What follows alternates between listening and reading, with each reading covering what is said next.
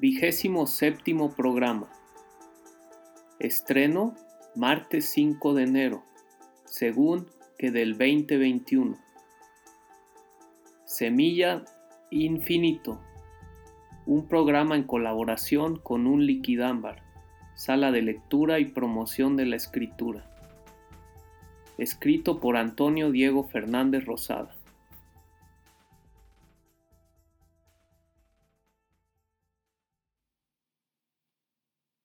Justamente en esos momentos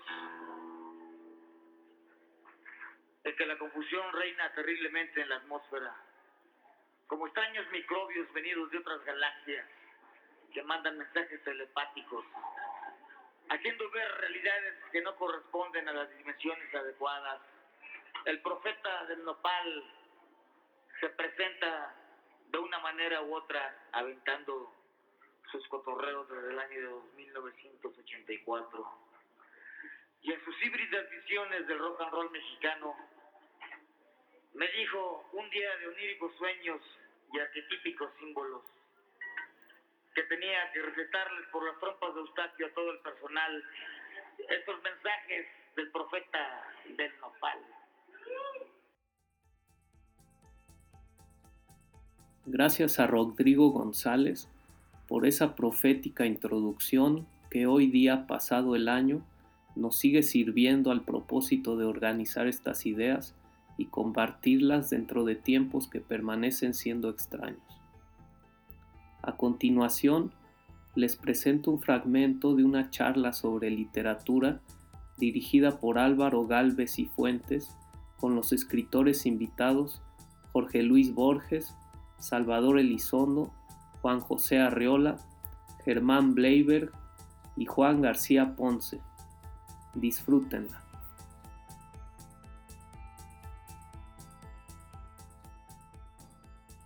¿Y qué es para usted la poesía? Es que la poesía es una necesidad. Y he descubierto que no es rara, además. He descubierto que muchas veces, caminando por la calle, uno oye frases poéticas, dichas por personas que no saben que las frases son poéticas. Con lo cual vuelvo al tema de la poesía y de la inocencia.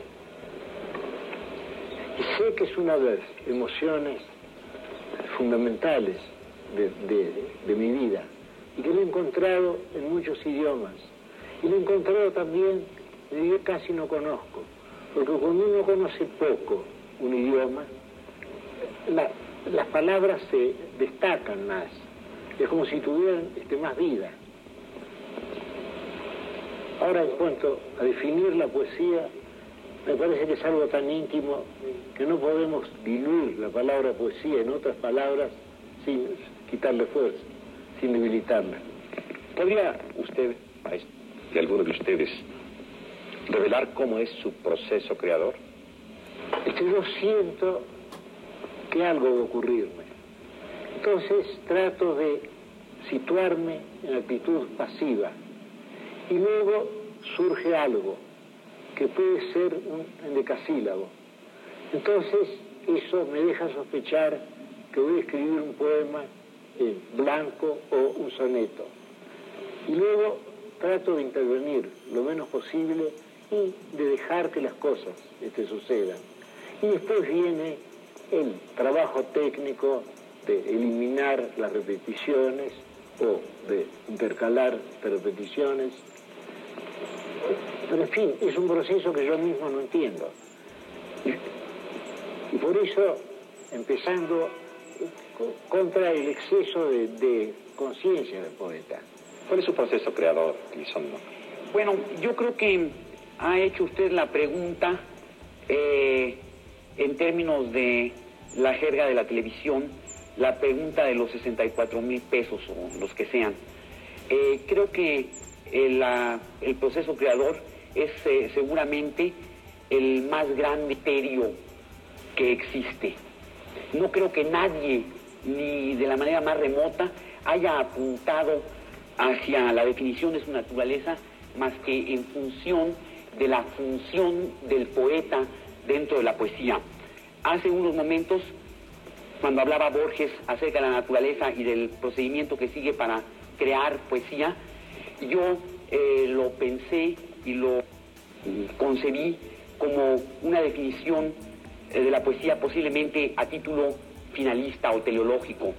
Y vinieron a mi mente las palabras que yo creo que son las que más se acercan a la definición de, no de la manera en que se crea el poema, sino en la medida de cuál sería la función del poeta, que ilustra naturalmente la creación del poema. Y vino en mente las palabras de Mallarmé a propósito de Poe, un escritor que tiene una influencia enorme en la literatura latinoamericana, aunque parezca paradójico, que son las palabras de Mallarmé que, en el poema Poe, que dice que la función del poeta es la de dar un sentido más puro a la lengua atribu. Creo que eso para mí es lo que más esclarece la función del poeta. Y yo creo, naturalmente, también de acuerdo con Salvador Elizondo, que es imposible definir el trance creador, pero yo sí te voy a responder categóricamente. El poeta está condenado a memoria, padece memoria. El poeta es testigo de lo que lo rodea y testigo trágico también de sí mismo. Entonces, la creación poética consiste en un proceso de acumulación que vuelve insoportable el contenido de la conciencia. Hay un tal depósito vivencial. La palabra vivencial es muy fácil de esclarecer, ¿verdad? Yo creo que lo único que decir acerca del proceso creador es que hay una pleamar. La pleamar es la marea alta. Hay una densidad, hay una plenitud que necesita ser desahogada. Es un fenómeno como el de la presión arterial. Y entonces, las vivencias más íntimas, un poeta ruso que quiero mencionar aquí porque nadie lo conoce, Vyacheslav Yegorovich Ivanov, dijo: la plenitud del corazón se desborda en palabras. Leiber, Borges ha dicho muy bien, hablando de la inocencia, de que se parte o de la idea que nace. Quiero aportar una cita de una carta de Mozart, el día del siglo XVIII, que dice que ello crea en mí. Estoy mal traduciendo, pero no hay traducción para el neutro. Ello crea en mí, yo no escribo música. La música sale sola. Y así sale el poema. Así sale el poema solo. Sí, la poesía está en el poeta.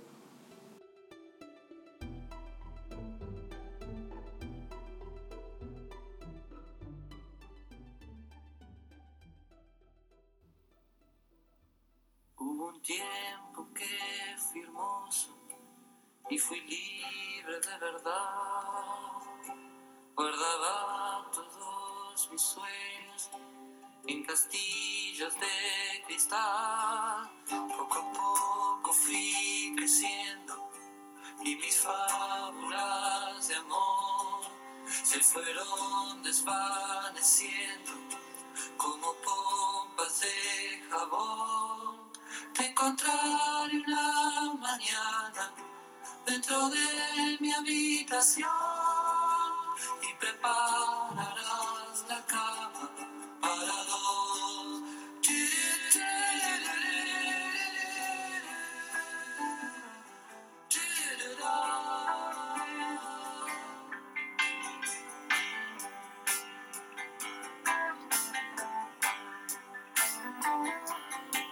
Es larga la carretera cuando uno mira atrás, vas cruzando las fronteras sin darte cuenta quizás. Tómate del pasamanos porque antes de llegar se aferraron mil ancianos, pero se fueron igual.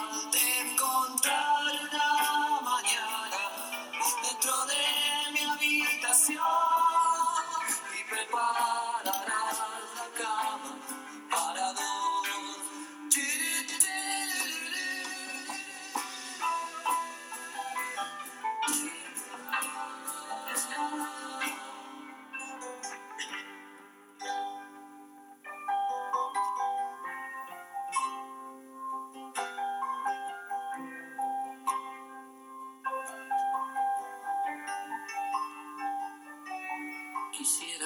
saber tu nombre, tu lugar, tu dirección.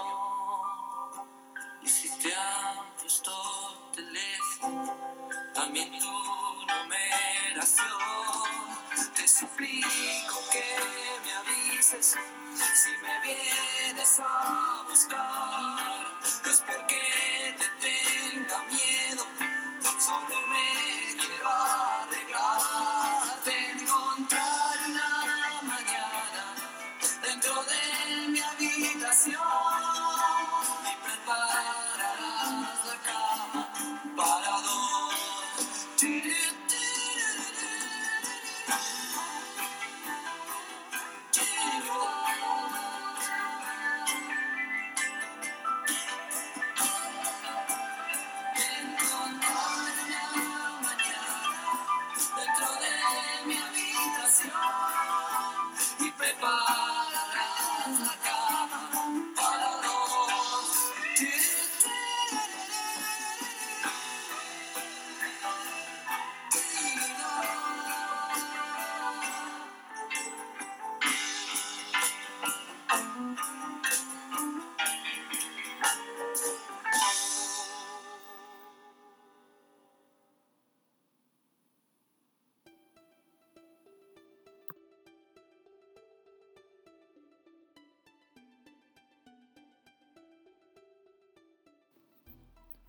La canción que acabamos de escuchar se llama Canción para mi muerte, interpretada por el dueto Sui Generis y escrita por Charlie García. Ahora brincaremos de estilo musical para hablar de un libro que me compartió una asidua sonera de este programa, Wendolín Godiño. El texto se titula Presas del Encanto, Crónicas de Son y Fandango, compilada por Andrés Moreno Nájera y cuya obra está dedicada a la memoria de los músicos y bailadores que hicieron posible una época de oro del son y el fandango en San Andrés Tuxtla, Veracruz. Jobaltabant es un ser mitológico que aparece para hacer bromas y aleccionar a los adultos. Este ser puede cambiar a la gente, despojarlos de lo que tienen si su ambición afecta a otras personas. Los chaneques, en cambio, son los que evitan, con sus apariciones y encantos, que la población se amanezca con el fandango y pierda ahí sus energías. Un señor contaba que su padre no le enseñó a tocar la jarana hasta que no aprendió a ser autosuficiente trabajando la tierra. El son es la forma de expresión de esta región en Veracruz, y el fandango es la fiesta popular donde se canta y baila el son. En San Andrés Tuxtla se usan jaranas de diferentes tamaños para alcanzar las tonalidades que en otros sitios las da el arpa. Esto ayuda a incluir a más músicos. También se incluye el violín, la guitarra de son o requinto y la tarima. Aquí la música es más pausada, lo que ayuda a los músicos y cantadores a improvisar a su gusto.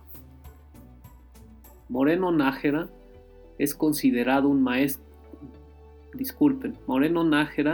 maestro de secundaria que se ha dedicado a enseñar y se le conoce como un tlapicatzin, que significa el que preserva, defensor de los viejos sones, como los tocan los mayores, los bailes y los cuentos de la región.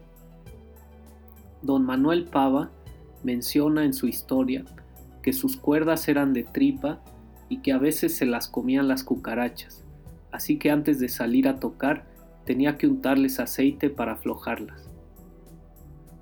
Mascaban trocitos de canela para afinar la garganta. Y en algún momento alguien dice: "Te ensuciaré el vestido con sangre de mango". Algunos entusiastas del fandango dejan de asistir por un susto. Otros toman aguardiente para agarrar valor y poder permanecer. Mi jarana era un requinto hecho de la raíz de un cedro que yo mismo desenterré en el campo. Su voz era única. Con un trozo de cera de abeja fijaba el cascabelito debajo de la tapa de mi jarana. Así decían los ancianitos que se escuchaba mejor el son. Relato de tío Juan Polito Bachín. En una ocasión me fui a un fandango a Caleria. Había muchos músicos. La fiesta estaba animada. Cuenta Alfonso Chimal.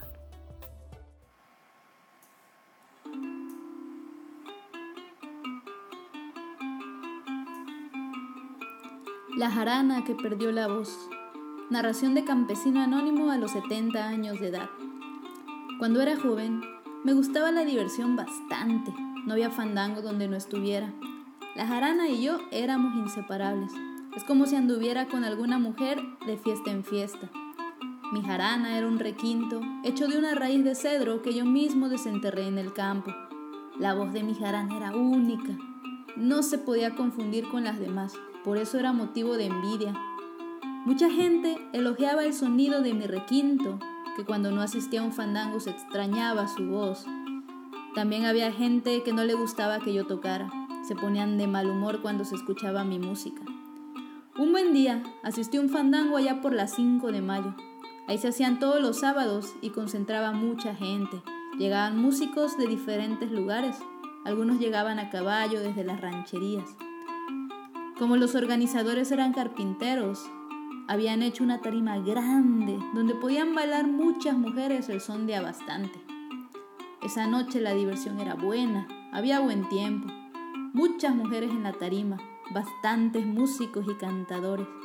Estaba divirtiéndome con mi jarana cuando llegó a caballo un hombre maduro con un enorme puro en la boca. Lo vi pasar rumbo a los abrevaderos de Don Chema para amarrar su caballo. Al poco tiempo ya estaba tocando con todos nosotros.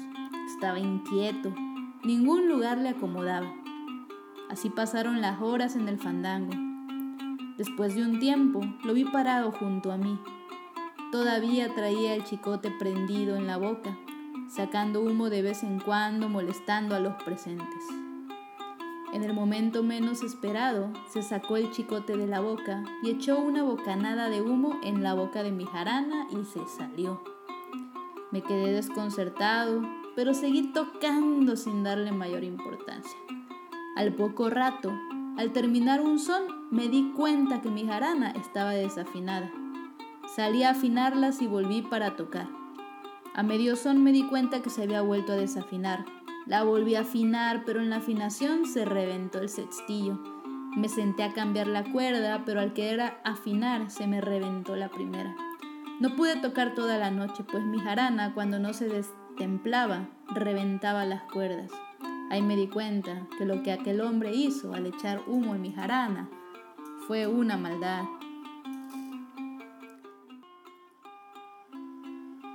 Y la estamos escuchando acompañada de un siquisirí en una guitarra de son tocada por Gustavo Ignacio Rodríguez Ocelote.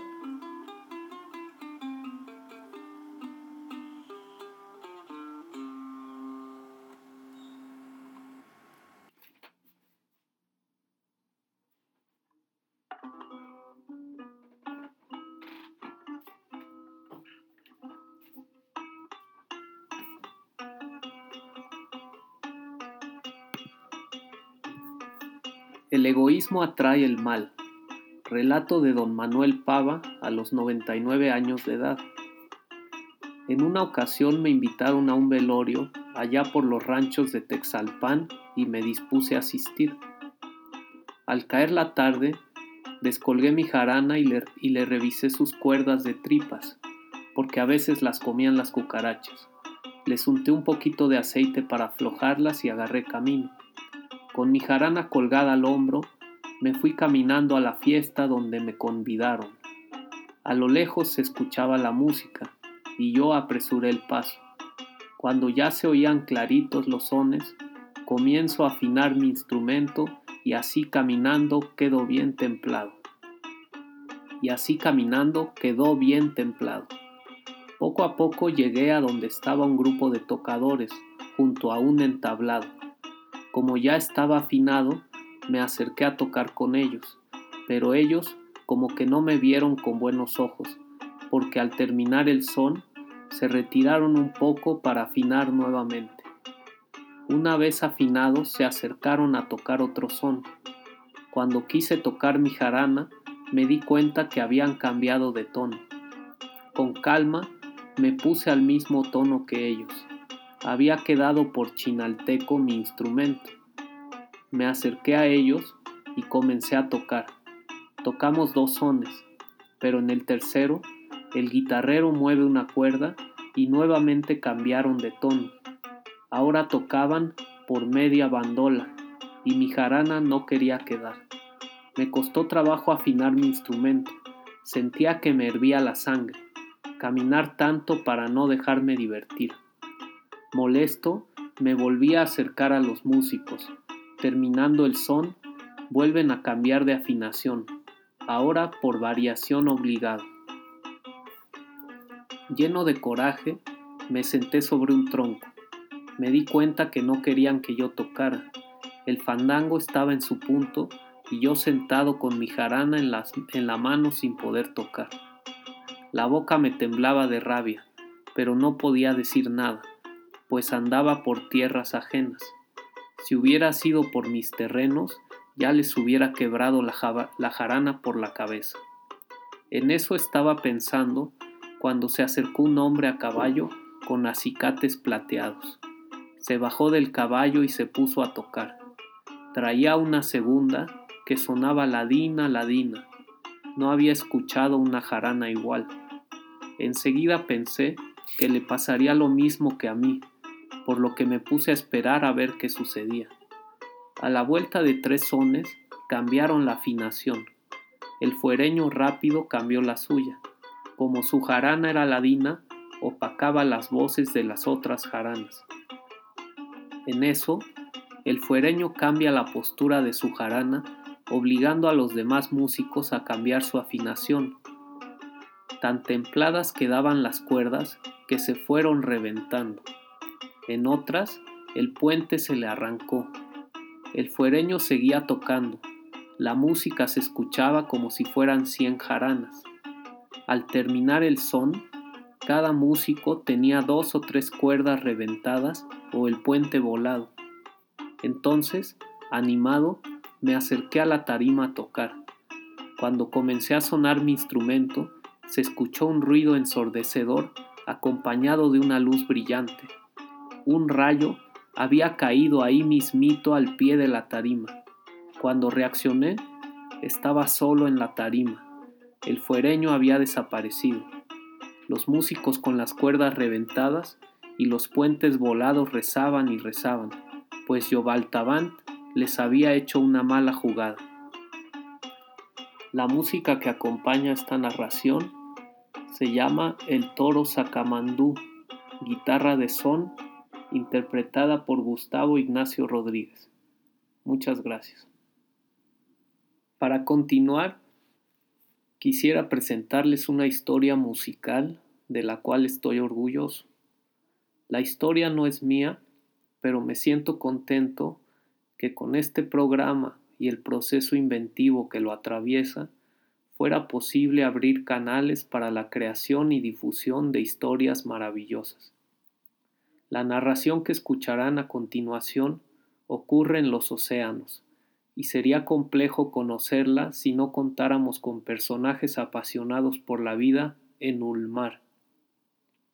En este caso, me refiero a la generosidad de Agnese Mancini, quien trabaja como bióloga investigadora en una asociación sudcaliforniana de conservación de tortugas marinas, Grupo Tortuguero de las Californias.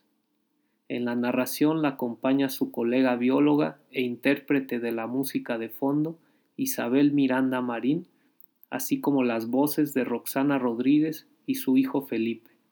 Estamos listos.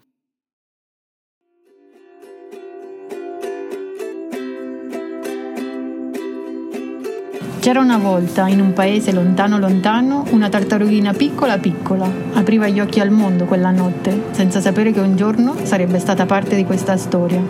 Eccoti qua, pura vida, questa è la tua storia. En marzo de 2019, durante un monitoreo de tortugas marinas en las aguas de Bahía Magdalena, José, Chuy y los voluntarios se encontraron con una sorpresa, una tortuga con una marca metálica en su aleta que no pudieron reconocer. Gracias a una red que une a las y los tortugueros de América Latina, descubrimos que esa tortuga había sido marcada 2 años antes en Costa Rica, en una playa de anidación. Acá fue bautizada Pura Vida y esta es su historia. Ya es hora, habrá pensado ella. Es hora de regresar el camino a casa, que no es la casa en la que nació, pero es la casa que la dio crecer. Ella ni sabe el extraordinario que es su vida, no sabe lo resiliente que es ella. Solo viaja, cumple con su destino, que será ser como ella. Nacer en la oscuridad, en una cáscara que es la primera barrera que romper para vivir, sin aire, sin aliento, sin guía. Escarbar en la arena, subir y subir, apoyarse en hermanos y hermanas que no va a volver a ver. Sentir que ya por fin hay aire, pero no hay tiempo. Ni un segundo para quedarse a pensar en lo lindo que se siente la brisa del mar. Ni un momento para admirar la luz de la luna. Hay que escuchar y sentir de dónde viene el llamado del mar para ir allá donde rompe las olas. Y ese largo camino, memorizar el olor de la arena para poder volver a encontrarlo, para poder regresar a la casa en donde nació. El tramo del Dío al mar puede ser muy largo. Enemigos a cada lado, coyotes, aves, cangrejos. Las tortuguitas nacen todas o casi todas al mismo tiempo por defensa, la defensa en el número, para garantizar que al menos alguna de ellas sobreviva. ¿Te imaginas nacer así? Nacer sabiéndolo todo, sabiendo que puede tocarte ser la que se va a morir para que las demás sobrevivan. Las tortugas que se liberan de un corral tienen más chance de vivir y llegar al mar. El nido se cuida y se protege. A las tortuguitas se les apoya cuando están saliendo. Se asegura que puedan llegar al agua sin miedo a los depredadores. Sin embargo, no puedes hacer nada más para ayudarles. Ahí parada, frente a ese muro de olas enormes, con el rugido del mar que me llena los oídos, las veo, así, más pequeñas que la palma de mi mano. Correr sin miedo hacia la vida. Con una valentía que quizá solo los que nacen con una sabiduría ancestral antigua poseen. Hay peces allá, justo pasando las olas, esperándolas. Sin embargo, algunas lo logran, llegan más allá. Pero todavía no termina, no han pasado ni 24 horas desde que vieron la luz del sol y tienen que nadar más rápido que nunca hasta la corriente más cercana. Nadar para por fin dejarse llevar por las corrientes durante varios años, debajo de los sargazos, y ahora cada vez más frecuente, debajo de residuos plásticos y desechos humanos. Los que estudian a las tortugas les dicen los años perdidos. Y a veces me pregunto si los perdidos no somos en realidad nosotros, que todo lo conocemos sin saber nada. Porque no hay algo más absurdo que una tortuga perdida en el mar. Son brújula. Se cree que su camino ya está escrito en su ADN. Cuando nacen, empiezan a imprimir un mapa en su mente y siguen trazando el mapa mientras navegan los océanos, dejándose llevar por las corrientes, hasta el momento en que es hora de despedirse de alta mar. Después de varios años en los océanos, las tortugas buscan un lugar más tranquilo en donde crecer, alimentarse y fortalecerse, para después emprender el camino de regreso. Pueden pasar hasta 25 a 30 años en el mismo lugar. Toda una vida haciendo lo mismo, alimentándose, respirando, nadando, esquivando las redes de pesca que en el pasado eran los arpones. Háblame de guerreras de la mar.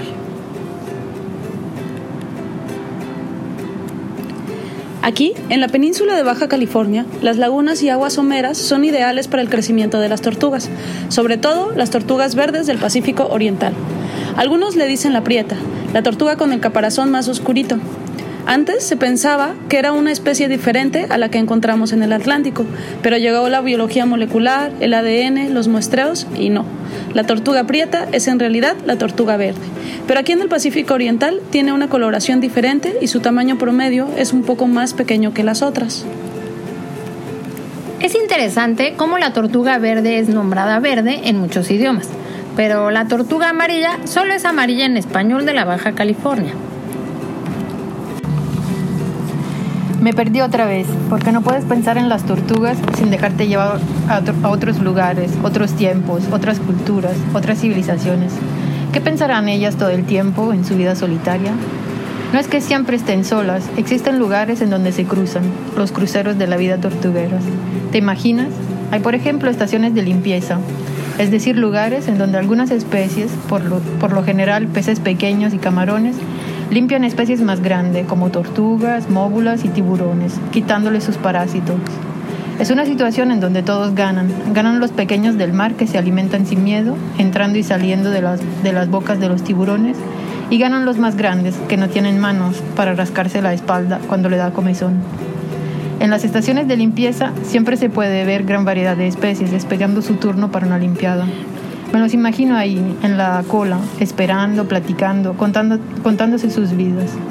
«¿Cómo vas, tortuga?», pregunta el tiburón. «Voy de regreso a casa», le contesta ella. «Cuídate», le dice el tiburón, «porque saliendo de aquí no podré retenerme». «Tengo mis mañas», le asegura la tortuga, «pero agradezco tu honestidad, tiburón». También existen lugares en donde hay agregaciones grandes, en general donde hay abundancia de comida y ausencia de depredadores. Vayan a ver qué pasa en Laguna Ojo de Liebre, bajo el mar, cuando las ballenas no están y también cuando están, de hecho, porque ahí hay tortugas todo el año. A veces hay agregaciones durante la anidación, se les llama arribadas. Solo hay una especie que usa esta estrategia, la tortuga golfina, que por ironía de la suerte es la más chiquita de todas. Alcanza apenas unos 60 centímetros. Es una estrategia para confundir y espantar a los depredadores. Miles de tortugas, de manera sincronizada, salen a anidar en un tramo de playa que se transforma de repente en una metrópoli, con toda su vida anexa, los cangrejos, las aves, las moscas, los coyotes, los cocodrilos. Las tortugas no hablan, sin embargo se comunican. Se han registrado sonidos emitidos por tortugas marinas. Algunos dicen que eso es su idioma. He pasado horas en el agua viéndolas desde la superficie, a una distancia de seguridad. Las he visto luchar entre ellas, esconderse bajo la arena, comer, aparearse, poner huevos, y sin embargo, nunca las he oído. Hablan con la mirada. Dicen que en sus ojos está la creación del mundo, los que dieron la vida, los ancestros, los que dieron la vida a la humanidad. ¿Qué es la humanidad? ¿Qué somos los humanos a los ojos de las tortugas? Una vida de soledad y de silencio, uno piensa, casi monástica, pero no. La sobrevivencia de las tortugas depende de su capacidad de reproducirse al llegar a la edad adulta, de poner huevos en la playa, en el caso de las hembras, y de encontrar una hembra para aparearse, en el caso de los machos. Las hembras pueden aparearse con varios machos en la misma temporada. Hay casos de paternidad múltiple en todas las especies de tortugas marinas.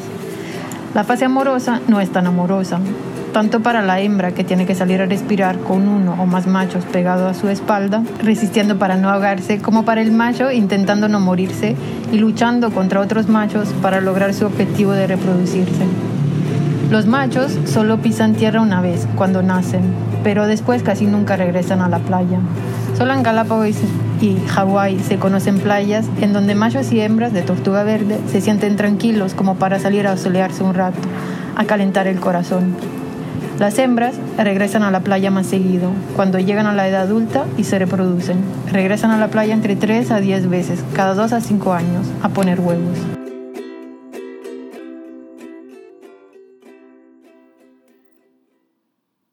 Agua, tírate un clavado, prisión de algodón. Tus paredes están hechas de ti misma. Libérate y rocíanos y al monte. Déjate venir gota fría de invierno cual caguama. Cuando caes desde el aire, traes contigo historias de los cielos que a las semillas les gusta escuchar, y por eso cuando llueve, ellas brotan más.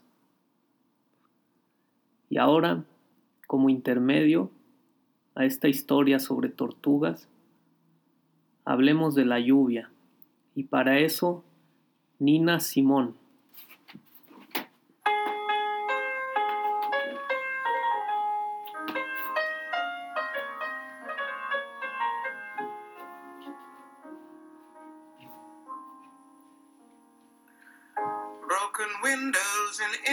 Hallways, a pale dead moon in a sky streaked with gray. Human kindness is overflowing. darling, and I think it's gonna rain today.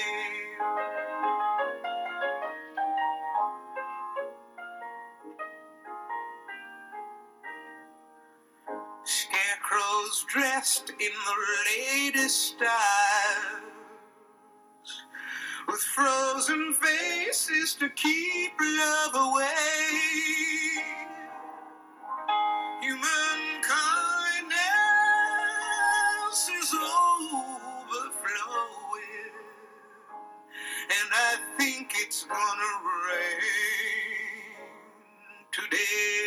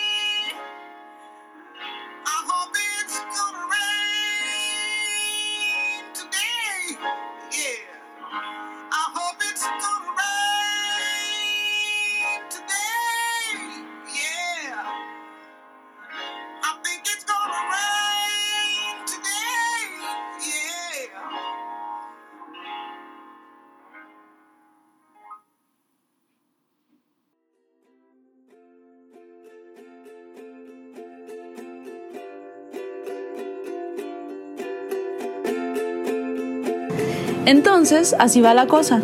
Nacen en una playa, se pierden en el mar unos años hasta llegar a cierto tamaño. Después escogen, o ya lo tendrán grabado en su brújula, un lugar en donde crecer, y ya llegando a la edad adulta, cuando alcanzan la madurez sexual, retoman camino para encontrar a otros adultos y reproducirse. Los machos se quedarán en el mar la mayor parte de su vida. ¿Recordarán que sus primeras aleteadas fueron en la playa? ¿Recordarán la arena y el rugido de las olas? Las hembras regresarán a su playa de nacimiento o por ahí cerca a poner huevos, una y otra vez a lo largo de toda su vida. Parece fácil cuando lo dices así. No te imaginas los kilómetros de redes que hay que esquivar, el plástico que huele y luce como comida, los tiburones que te persiguen, los anzuelos con carnada que te confunden, las propelas de los barcos. No te imaginas los derrames de petróleo, la confusión al llegar a una playa que ya no es la misma. Ya no tiene espacio. No te imaginas lo que es salir del agua, ver todo borroso, confiar en la luna, confiar en tu memoria ancestral para encontrar el lugar adecuado y hacer tu nido, dejar tus huevos y cubrirlos, pero de manera astuta para distraer a los depredadores, tanto naturales como a los de dos patas, los más temibles porque nunca se llenan. Si no has visto una tortuga hacer su nido, es difícil de explicar. Es como una danza, pero cada especie tiene su estilo. Imagínate, no sé, un jarabe tapatío solitario y con variantes locales. Y cada tortuga hembra bailando con su compañero invisible, bailando con el tiempo quizás, o con la vida, o para engañar el temor a la muerte. Es un baile tan viejo como el mundo, una maestría de la armonía, un baile de buena suerte para unos huevos dejados a su destino. Cuando andan en el mar, se ve que ese es su medio, son las reinas ahí, con sus aletas, su caparazón hidrodinámico. Pero en la tierra cambian, son lentas, tienen que levantar todo el peso del mundo a cada respiro, solo perciben sombras. Cada pocos pasos tienen que parar, reubicarse, medir sus fuerzas, buscar el lugar perfecto, que a veces no es tan perfecto, pero se intenta. Cuando empiezan a escarbar el nido, otra vez lo puedes sentir, lo puedes ver en la perfección de los movimientos. Dicen que lloran las tortugas cuando ponen huevos, dicen que porque les duele, otros dicen que es porque están tristes. Los que estudian las tortugas no, ellos son más científicos. Miden, pesan, cuentan. Entonces, ellos dicen que las tortugas no lloran, que lo que hacen en realidad es expulsar el exceso de sal en su sangre, que por ahí, por abajo de los ojos, tienen unas glándulas de sal, algo que también tienen las aves marinas, y que eso les sirve para mantener su balance en la sangre. Así dicen ellos. Pero, ¿quiénes somos nosotros para decir lo que pasa en la mente de una tortuga? Entonces, pura vida, porque esta es su historia, y se echó un buen viaje. Una buena vida, según lo que interpretamos de los datos que tenemos y lo que sabemos de las tortugas marinas. Pura vida, una tortuga verde del Pacífico Oriental. La prieta, también le pueden decir. Nació hace varios años en Costa Rica, en una playa del Pacífico. No sabemos cuándo. Sobrevivió al nido, a los depredadores en la playa y los del mar. Sobrevivió a las olas, al plástico, a las redes, los anzuelos, los tiburones. Llegó a Baja California Sur. Quizás encontró un lugar agradable en Bahía Magdalena y se quedó para crecer. Después se fue, porque para una especie no hay sobrevivencia sin reproducción. Se fue a donde andan los machos, a aparearse para después regresar a su lugar de nacimiento. 1, 2, 3 veces, no sabemos cuántas. Regresó a una playa donde la encontraron los tortugueros, que son los que trabajamos para proteger a las tortugas. Le pusieron una placa metálica con un número de identificación en su aleta, como un arete con su número de serie. Al terminar la temporada de reproducción, decidió, o quizá fue algo mecánico, regresar allá, a aquella bahía lejana en donde había crecido, la que fue su primera casa. Las placas metálicas solo nos dicen cuándo fue encontrada la tortuga en su playa de anidación. No sabemos cuánto tardó en su viaje de más de 3.000 kilómetros. Adelita, una tortuga caguama, de esas que le dicen amarilla, cruzó todo el Pacífico, casi 15.000 kilómetros, aproximadamente en un año, para regresar a su playa de nacimiento en Japón. 2 años y cachito después de su primer encuentro con los tortugueros de Costa Rica, Pura Vida tuvo su segundo gran encuentro con uno de los grupos de monitoreo en Bahía Magdalena. Fue capturada, una mezcla de suerte y coincidencias, con una red especial que sirve para monitorear cómo van las tortugas en sus áreas de alimentación, para después marcarlas y liberarlas. Al liberarla, Pura Vida nos regaló un pedacito de información, llenando poco a poco el rompecabezas de su existencia. ¿A dónde habrá ido Pura Vida? Si los datos que tenemos son correctos, las tortugas verdes, las hembras adultas en particular, repiten su ciclo reproductivo cada 3 años, más o menos, entre una temporada de reproducción y la otra. Puede que regresen a áreas de alimentación lejanas, en donde recuerdan que tuvieron una buena vida, guiándose con su mapa y la brújula que tienen en su corazón. Ya estamos en 2020. Quizá Pura Vida haya regresado a Costa Rica. Quizá haya logrado de nuevo esquivar todos los obstáculos del camino para otra vez empezar su ciclo reproductivo, como Sísifo y su piedra, sin descanso, cumpliendo con su destino. Cuando explicas que las tortugas marinas están en peligro de desaparecer, hay personas que no lo entienden, que levantan los hombros. Ahora, cambia las tortugas por cualquier otra especie en peligro. Agrégale todas las especies que ya han desaparecido por codicia. Y agrégale la codicia que está matando a los océanos, los bosques, el agua, el aire. No es que solo sean las tortugas, aunque tendría que ser suficiente. Es que la codicia humana no tiene fondo, una gula sin fin. Te digo la verdad, me cuesta mucho entender a los que siguen encogiéndose de hombros que te dicen: es que tú no sabes, la vida real es diferente. ¿Qué es más real que el aire, el agua y la tierra? ¿Qué es más real que los seres que viven y comparten este mundo con nosotros? ¿Qué es más real que nuestra salud? No entiendo, es cierto.